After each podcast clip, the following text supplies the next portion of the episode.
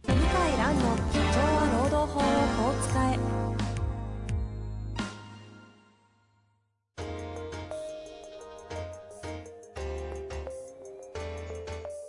法律の下で展開されるビジネスの世界ポッドキャスト「社長は労働法をこう使えば」弁護士の向井蘭が経営者の立場に立って経営者が知っておくべき労働法の基礎だけでなくビジネスに関する法律の問題を分かりやすく解説します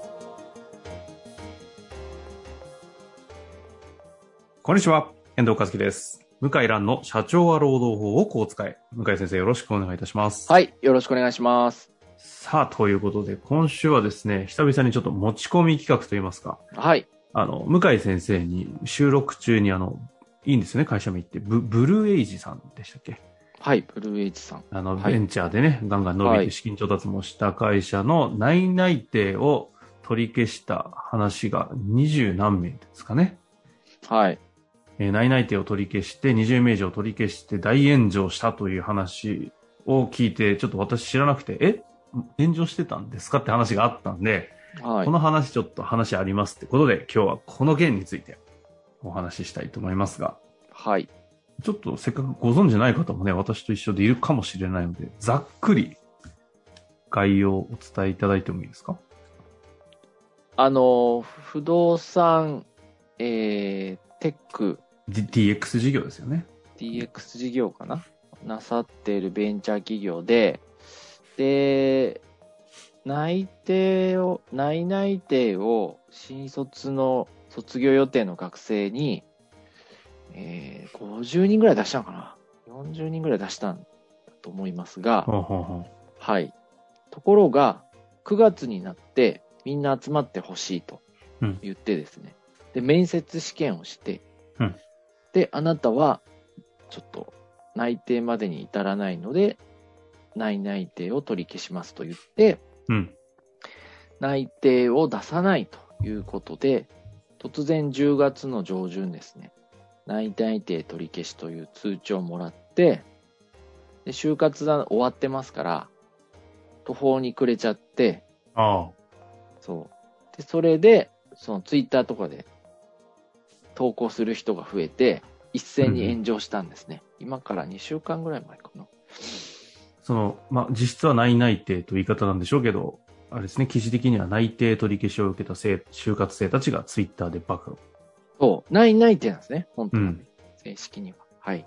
そうなんですよ。ちょっとそのあたりもね、内内定と内定の違い的な話も改めてちょっと教えてもらいたいところではありますけど。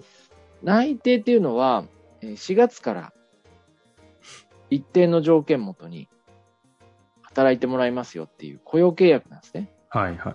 はい。まだ始まってないんだけども、約束して、まあ予約みたいなもんですよね。予約契約っていうのかな。予約、正式な予約契約みたいなもんなんですね。うんうんで。お互いこう拘束されるわけですね。結婚式の予約とか、あんな感じですよね。うんはいなるほど。で約束になってるんですね。で、内内定っていうのは何かっていうと、その内定を出すよと、君はもう内内定になったよと言って、うんうんうん。法律上は約束をしたとは言えないんだけど、内定を出す予定だという現地を与えて、一定の、なんていうんですかね、期待させる立場状態にあるっていうのかな、内定を。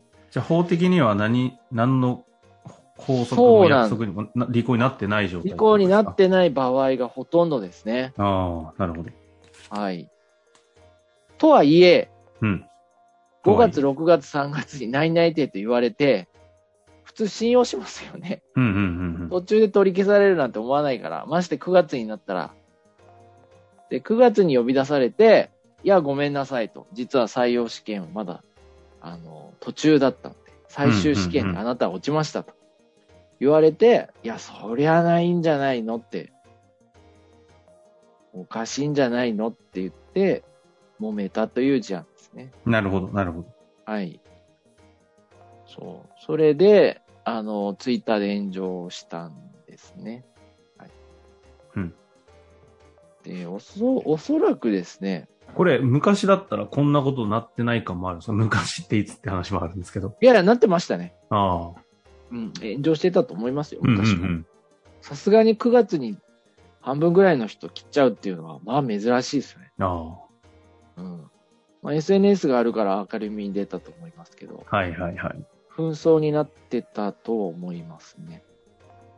で、ナイナイって確かに契約じゃないんで切ることできるんですね。はい。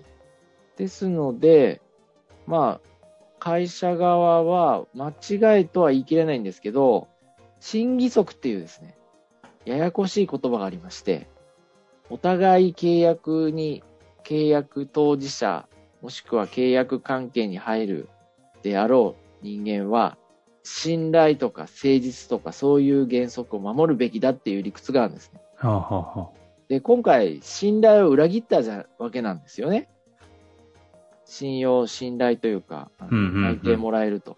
うんで、その、審議則っていう義務に違反したっていうことで、慰謝料請求が認められるんじゃないかっていうのは論点ですね、法あ。的に。ほう。はい。あとは、実質、実質的に内定を出していたんじゃないかっていう点も論点には一応なります。ああ、なるほど。ただそこなんで、すねまあやっぱ9月なんでね、普通10月に内定出すから、まあそれは難しいかなっていう気がしますけどね。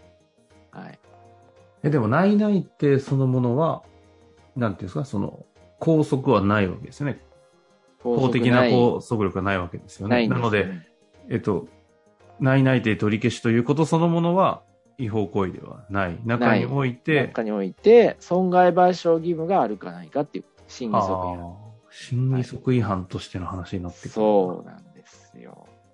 過去にこういった、んん取り消し系で、あ、まあ、内定はなそうい、あるんですよ。内内定もあるんです。あるんだ。ああるん。後世 RE 事件って同じ不動産業界なんですけど、ほうほう。あるんです。で、構成会社負けてあのる。化粧品構成の構成ですか。あ、じゃない、不動あじゃな産い業界。えーはいまた不動産なんですね。はい えー最終的には慰謝料は数十万円だったかな。一人当たり。 50万円だったかな。そのぐらいで終わったと思いますね、福岡高裁。はい。ですので、今回も、ぱったりね、ツイッターの更新止まっちゃったんですよ。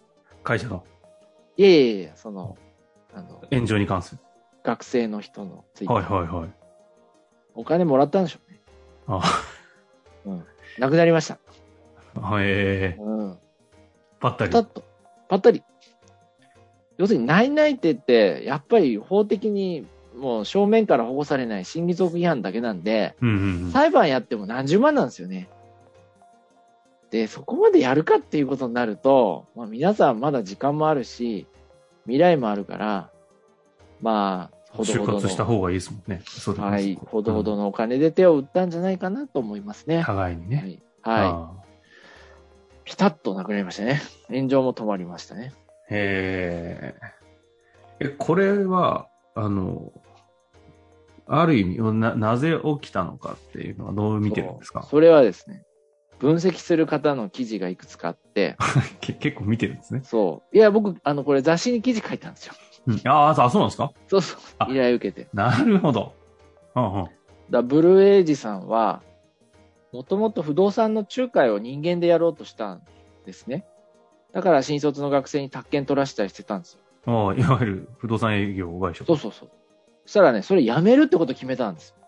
5月か6月かあ、事業方針として。ら。もう事業方針変えああ、なるほて、もど。うプラットフォーマーとしてやっていくと。なるほど。そういう不動産業者に、不動産業界の仲介業者に、お客さんを送り届けるみたいな。そういう仕組みにするっていう、確かそうだと思いますけど、はいはい。だから自分で仲介業務やらないって決めたんですね。ああ、事業転換あって、予定してた人員だ。要は営業で取ろうとしてた人たちとかがちょっと。ああそそでういう話それ。を、もしそうだったら言えばいいと思うんですけど、正直に。うんうん。言わなかったんですよね。なるほどね。いやいやと。あの、選考はずっと続いておりまああ、はいはい。す。で、それで炎上したんですね。正直に言ってたら、もうちょっとマシだったと思いますけどね。ごめんなさいと事業方針が変わったのに、みんなに伝えてなくてごめんなさい。大変申し訳ないと。言えば、ここまでなってないんだけど、うーん。まあ、私の思い、思い込みかもしれませんけどね。それで、一斉に炎上したんですよ。なるほど。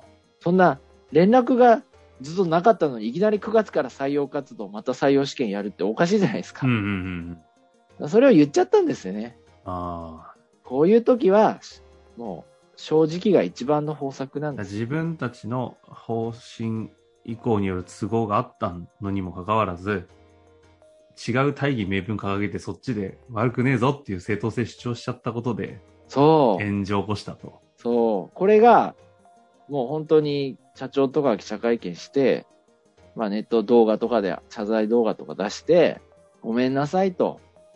大変申し訳ないと。こういうことだったんですと。私のミスでしたと言えば、まあ、終わすぐ終わったと思います。なるほどね。そういうことかもこしれれないはってね、もことですったいないなと思いますね。これあー投資家も重視しますからね。しかもかなりね、調達してる企業ですもんね。そう。要するに、こういう信用と信用毀損、評判が落ちちゃうと、長期で、まあ、悪影響出るんですよね。いろいろ人が採用できないとか。だからも、もったいないことしたなと思いますね。なるほど。資金調達してるとね、広告とかもバンバン打たなきゃいけなかったりもするそ中うでそうそうそう広告もね、規制、ちょっとうちにくかったりすうるかもしれち、なういしちでちょっと無理ですって言われるかもしれないですよね。媒体からね。ありますよね。だそかうらいうこれはね、もう痛恨の、まあ、まあ、わかりませんけどね。私の思い込みかもしれませんが、まあ、残念かなと思いますね。なんかそういうのも踏まえて最後に、あの、なんていうんですかね、この内定、内内定、取り消し的な観点においての、こう、注意すべき。いや、やっぱりあの、なんかあ早りいますか、早い決断ですよね。あどうしても、あ、こんなに人いらなくなっちゃったとか、ありますから。だ早めに謝って、けあ早めに決断して謝罪すると。これしかないと思いますあね。なるほど。でほどで、皆さんね、早めに言うと怒るんだけど、もうすぐ転職できるんですよ。転職というか新しい内定。うんうんうん。取れるんです、これが。 私、実体験あるから、内定取り消し通知して代理人で、謝りに行ったら、その間内定取ってたっていう。なんかね、顔すっきりしてんですよね。ああ。僕と電話で話してる時泣いたり、怒ったりする人ばっかだったんですけど、その人は、なんかすっきりしてるんですよ。あれ、おかしいなと思ってお父さんと一緒に来て、そしたらお父さんが、いや、あの、内定決まったんですって言って、あ、おめでとうございますと。なんてこと。で、あの、希望の会社に行けたんだとかって言って、あ、あそれはおめでとうございますって言いましたね。なるほどね。そんな経験もあるんですね。ねだから早めに、もう決断して謝ると。いうことですね。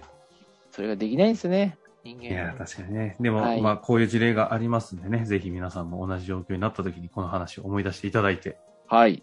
ぜひ対応していただきたいなとは思いいます。。ということで、終わりたいと思います。向井先生、ありがとうございました。はい、ありがとうございました。本日の番組はいかがでしたか番組では向井蘭への質問を受け付けております。